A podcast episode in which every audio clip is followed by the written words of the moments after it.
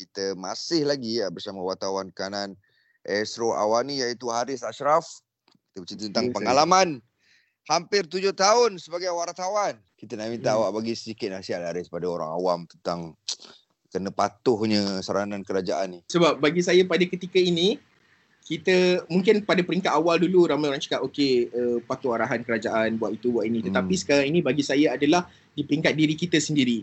Bagaimana re, uh, tindakan ataupun reaksi kita kalau kita pergi ke pasar raya, kalau kita Mhm. pergi ke shopping mall, kalau kita pergi beli barang, kita tengah queue penjarakan sosial, pakai mask di tempat-tempat awam, tempat yang perlu ni kita pakai mask, kalau bergejala kita kena pakai mask, etika batuk dan bersin yang betul. Sekarang ni kalau kita pergi mana-mana pun kalau setengah kalau kita tiba-tiba lalu ada orang tiba-tiba batuk atau bersin kita dah rasa start rasa trauma. Oh, betul. Ni kenapa Ya. kan? Ha, dia ni kenapa? Ah, ah, ah. Jadi Ah. persoalan-persoalan itu sebenarnya kalau kita batuk dengan dengan etika yang betul, saya tak rasa orang di sekeliling pun akan rasa curiga ataupun takut dengan kita.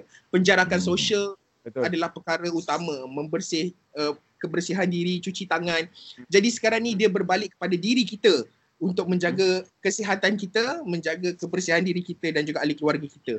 Ramai orang yang sedih tak dapat balik kampung lah, tak dapat nak bersalaman dengan Hmm. keluarga, nak peluk cium macam biasa. Kita kena jaga orang yang very vulnerable ataupun uh, golongan yang lemah, insan yang lemah iaitu warga emas, kanak-kanak. Kalau boleh tolonglah jangan bawa kanak-kanak ke shopping mall. Kadang-kadang saya nampak Kan? saya beli barang ke dekat pasar raya. Kadang-kadang saya tak tahu situasi kalau macam one family tu ada suami isteri ada anak-anak kecil saya rasa macam tak boleh ke macam suami dia jika pergi beli kan memanglah Betul. mungkin ada anak-anak yang mungkin akan rasa bosan duduk dekat rumah Ha. tetapi buat masa sementara ni kalau boleh bagi explanation cerita dekat Betul. anak tu dengan cara yang betul saya rasa anak-anak pun boleh lah Hmm, nak faham Boleh kot. Faham, Betul eh? betul. dia akan faham bahawa okey walaupun dia tak dapat pergi mall, tak dapat pergi pasar raya ke apa tapi dia dapat spend time dengan keluarga dengan something yang berbeza. So situasi sekarang ni kalau minta nasihat daripada saya saya rasa berbalik kepada diri kita. Kita jaga kita kan. Ha, so Oh. ini amat penting pada ketika inilah. Baik. Terima kasih banyak-banyak je.